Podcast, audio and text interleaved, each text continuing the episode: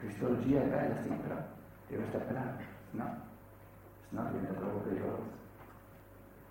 La scienza dello spirito è il coraggio del singolo di rendere, di rendere lo spirito pericoloso, finalmente, micidiale, perché entra nella vita uno spirito, una spiritualità, valori morali che non cambiano la vita, che non entrano nell'economico, nel politico, nella vita, nella vita diciamo, del lavoro, nelle ditte, nei modi in cui nelle ditte eh, si costruiscono si, la, la, produzione, il consumo, eccetera, una spiritualità che non entra, non, non, non comprende tutta la vita, non è spirito, è alienazione, è astrazione, sono sogni eh, di, di, cerca un rifugio, dove si cerca un, un, risa, un risarcimento di danni.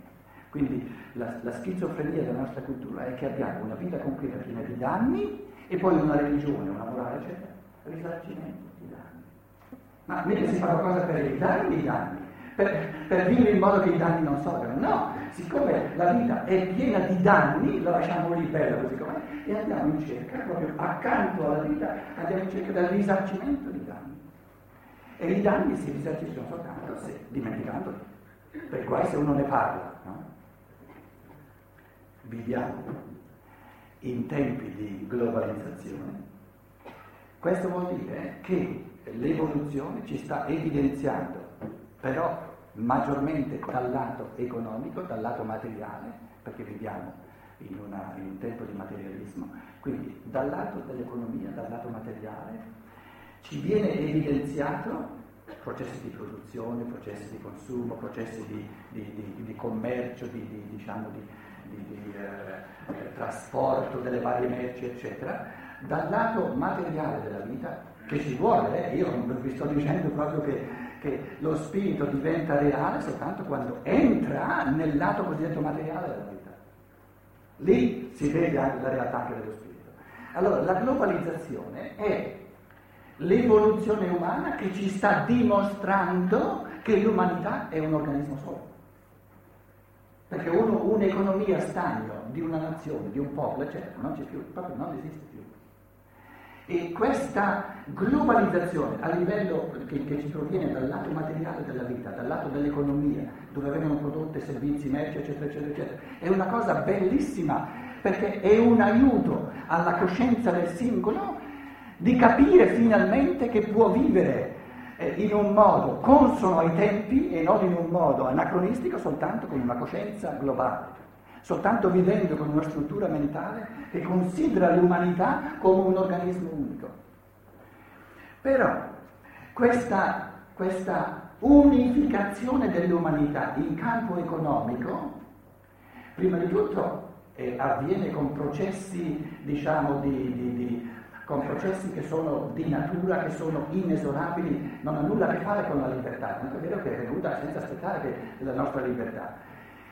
Ora, questa globalizzazione economica, e sto balbettando, ma cerco di dire cose che secondo me sono veramente fondamentali, centrali. No? La globalizzazione dal lato materiale di ciò che produciamo, di ciò che consumiamo, del denaro, eccetera, eccetera, non può avvenire che fagocitando, eh, diciamo, cancellando l'individuo. Perché sono tutti processi impersonali, sono tutti processi oggettivi, sono tutti processi economici che non possono mettere al centro l'individuo nella sua libertà. In altre parole, la globalizzazione materiale dell'esistenza che è avvenuta senza chiedere all'individuo se è d'accordo o no con la sua libertà, è avvenuta addirittura afferrando in una mossa di ferro l'individuo, che cos'è questa globalizzazione economica? È la sfida più potente che ci sia perché l'individuo faccia sorgere il polo corrispondente.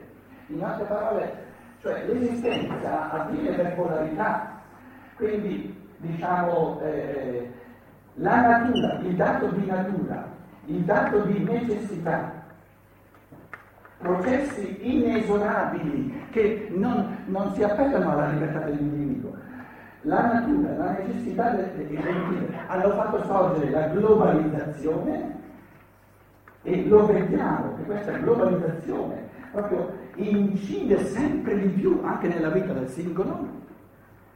Qual è il senso di questa polarità che è sorta? È la sfida a ogni individuo di creare come polo corrispondente alla, alla, alla globalizzazione l'individualizzazione del singolo. Però l'individualizzazione del singolo la deve compiere ognuno.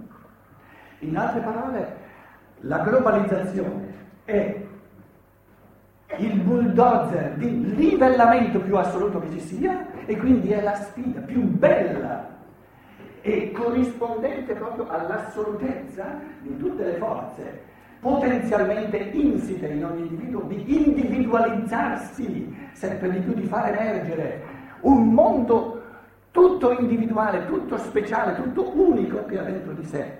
E lo può fare se non omette, non omette, non omette e fa e crea e compie. E quindi, e quindi in un certo senso lascia che ciò che è materiale venga sempre più globalizzato, ma non lascia entrare la globalizzazione dentro al suo spirito, dentro la sua anima.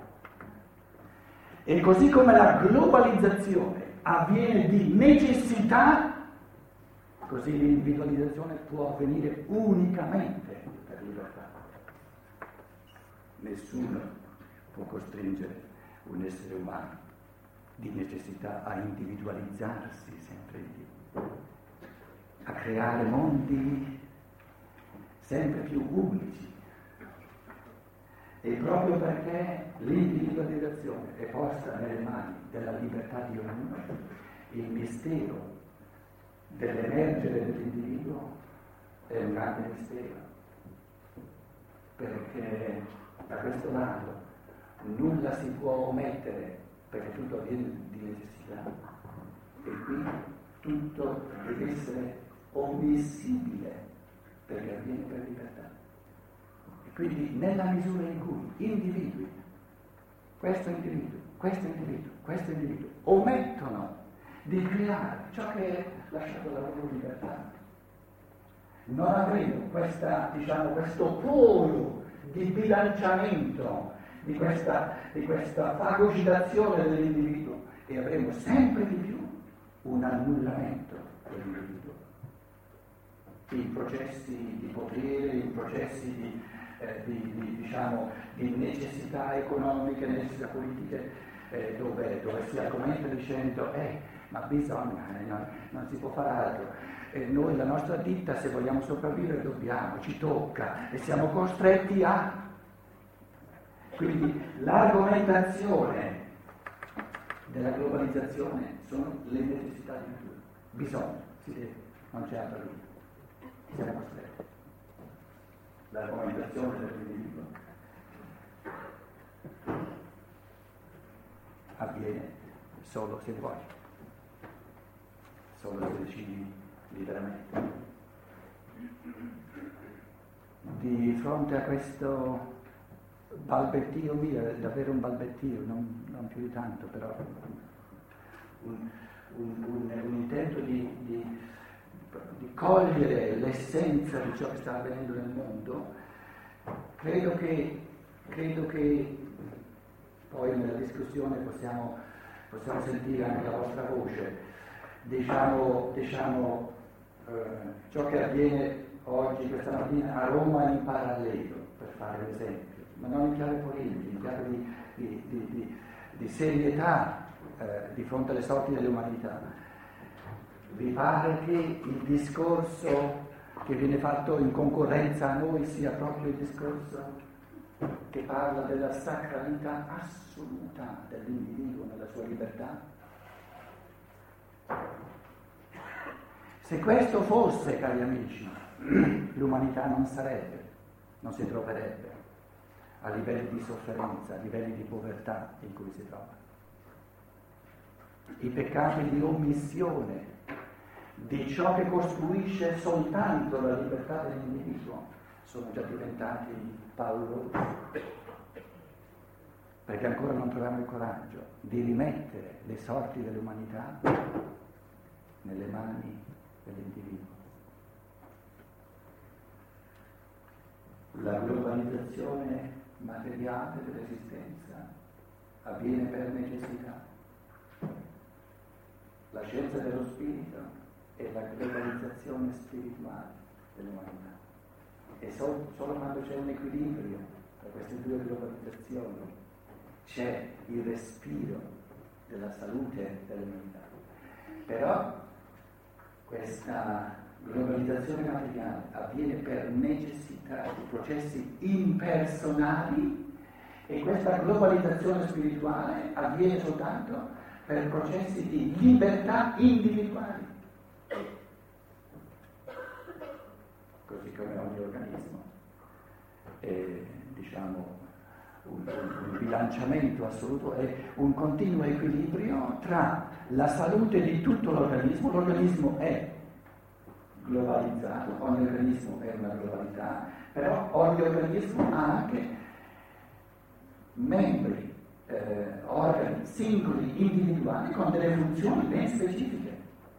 In un organismo non c'è soltanto ciò che è comune a tutti, c'è anche le funzioni individualizzate, ben specifiche, uguali se il cuore comincia a fare lo stesso di ciò che fa il cervello o il polmone, eccetera.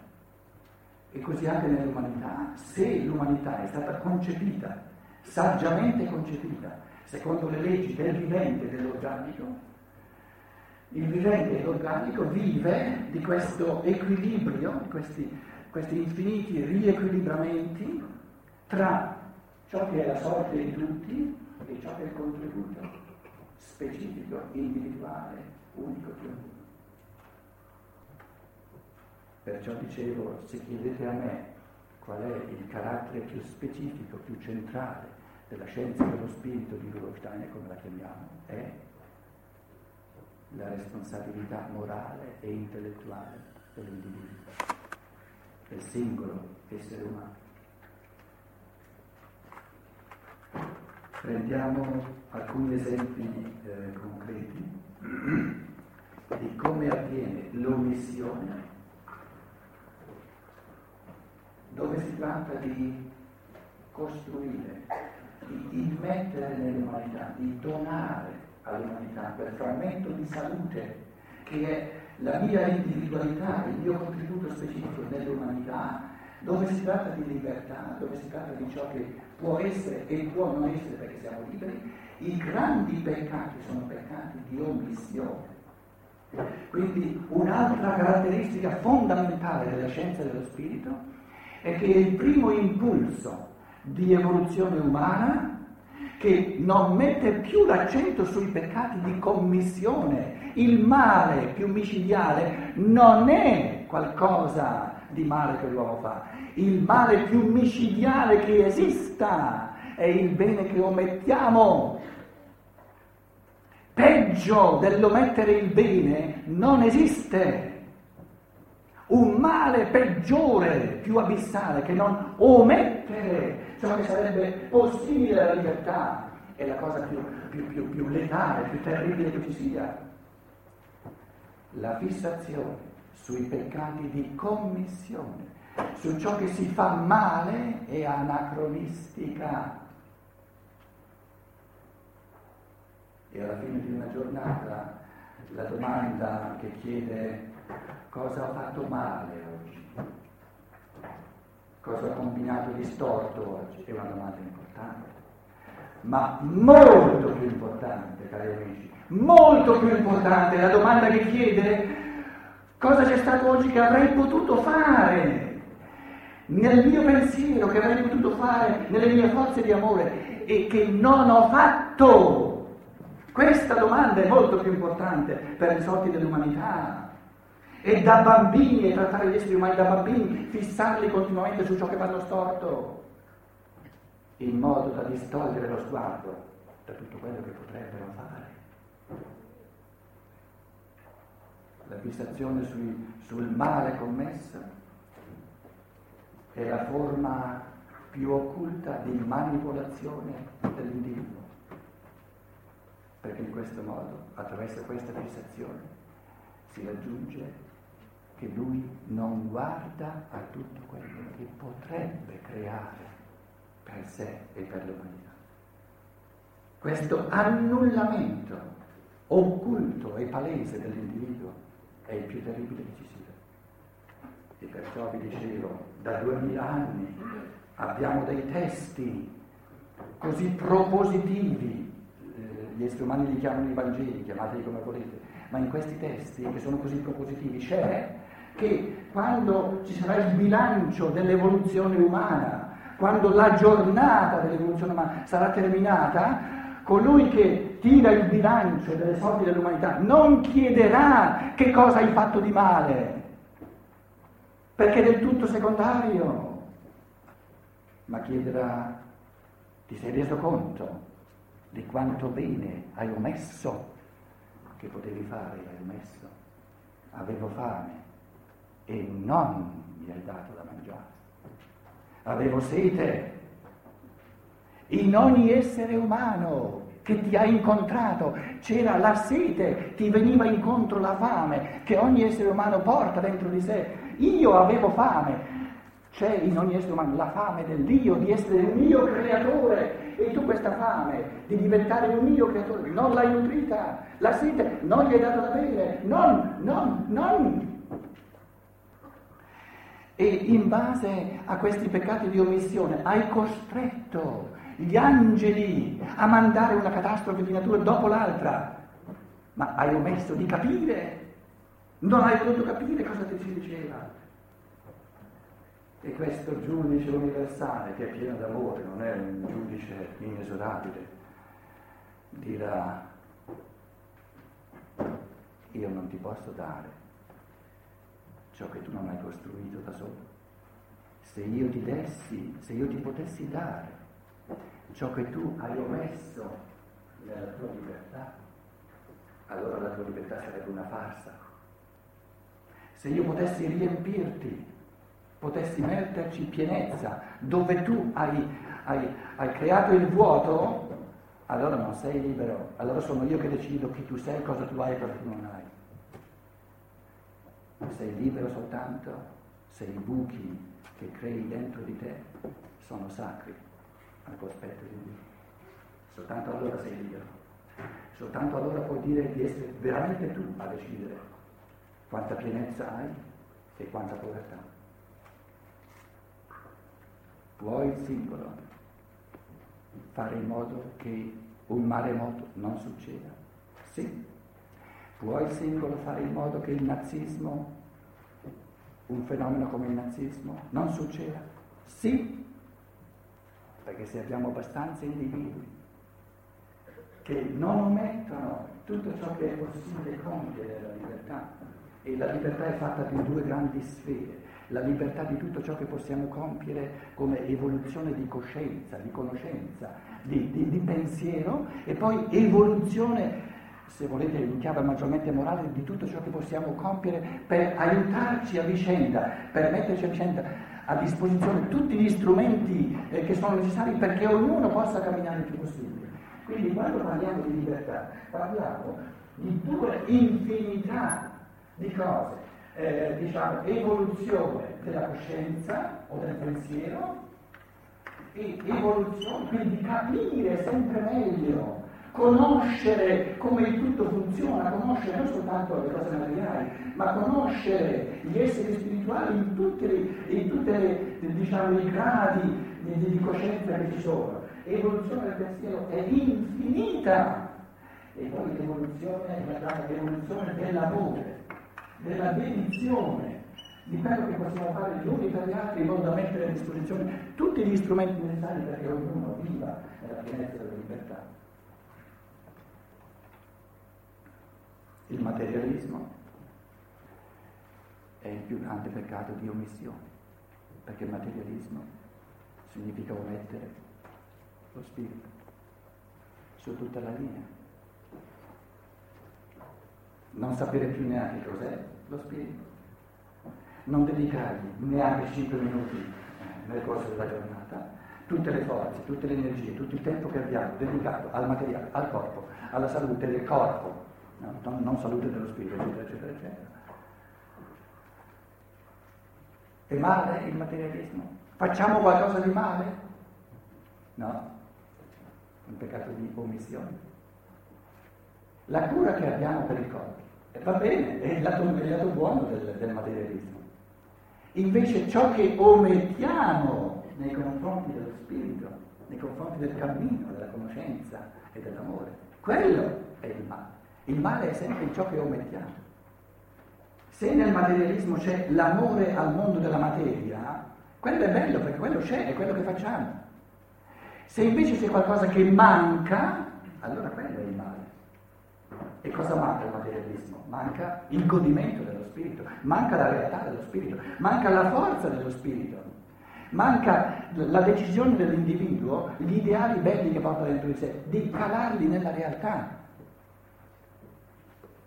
Siamo tutti fratelli, siamo tutti fratelli e sorelle, dice la morale, dice l'idealità. Adesso usciamo di qua, andiamo giù per la scala e lì c'è una donnina che chiede un paio di soldi. Come caliamo l'affermazione siamo tutti fratelli di fronte a questa che abbiamo visto un po' tutti, no? Ieri. Naturalmente eh, uno dice, io non voglio contribuire a che una persona poltrisca, eh, cioè, voglio contribuire che se dia un po' da fare, che lavori e si suo pane. Il ragionamento fila. A un certo livello, diciamo a livello diciamo, della, vita, della, vita, materialistica eh, di ben pensanti che noi abbiamo, va bene, io non, che, non, non voglio dimostrarmi che il ragionamento è sbagliato. Vorrei convincervi che può darsi che noi omettiamo di fare un altro ragionamento da mettere accanto a questo. Però questo è il ragionamento che ci deve spontaneo perché è il ragionamento diciamo, di, del mondo che conosciamo. Adesso cerco, altrettanto però, eh, di mettervi accanto a quel ragionamento un altro ragionamento.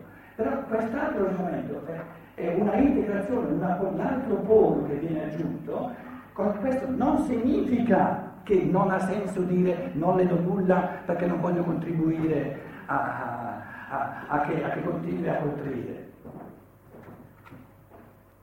Quando aggiungiamo l'altro polo, che adesso cercherò di, di dire in poche parole, allora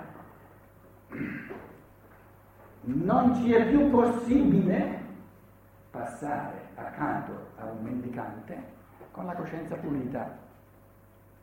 E questo è importante.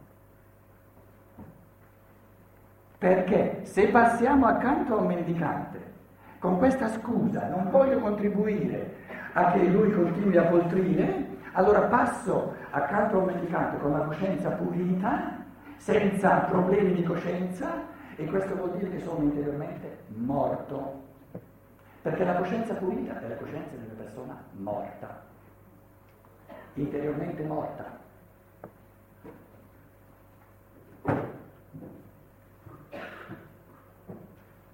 Chi di noi ha la coscienza pulita?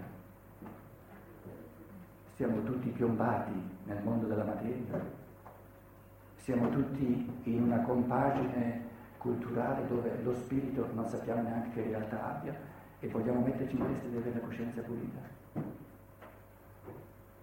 Allora passa accanto a questa donna e dico, eh, questo essere umano non c'è nulla, perché gli altri sono tutti ladri.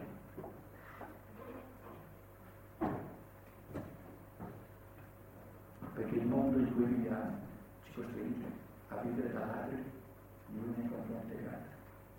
Ognuno prende per sé più che può.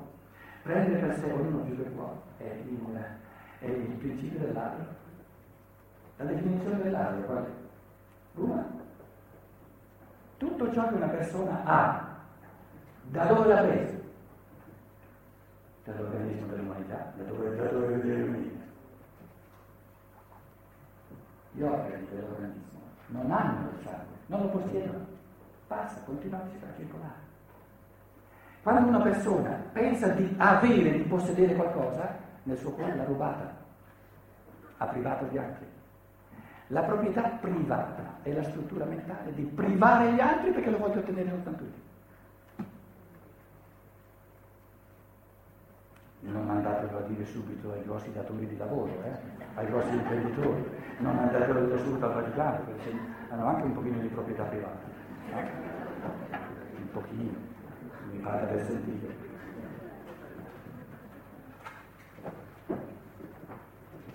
Però ve l'avevo detto che eh, nella scienza dello spirito, paragonando a, a, ciò che, a, ciò che, il nostro mondo di, di ben pensanti dice, saltano fuori, eh, come li chiamava Luciano, le capolate.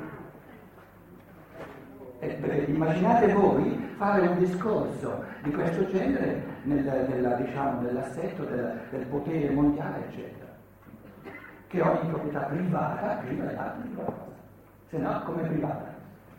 E la parola il linguaggio, non va. Allora io passo accanto a questa donna, magari non vedo niente, ma non vedo niente perché non ho ancora la forza di dare qualcosa. Perché se le do qualcosa metto in crisi tutto il nostro sistema. E questo è pericoloso. Duemila anni fa un individuo è stato messo a morte perché era pericoloso. A Roma c'è una persona che è stata chiamata per secoli il vicario di colui che è stato messo a morte. Però questo vicario è così poco pericoloso, poi tra l'altro si circonda di poliziotti senza fine, in modo da essere sicuro di non essere mandato all'altro lato.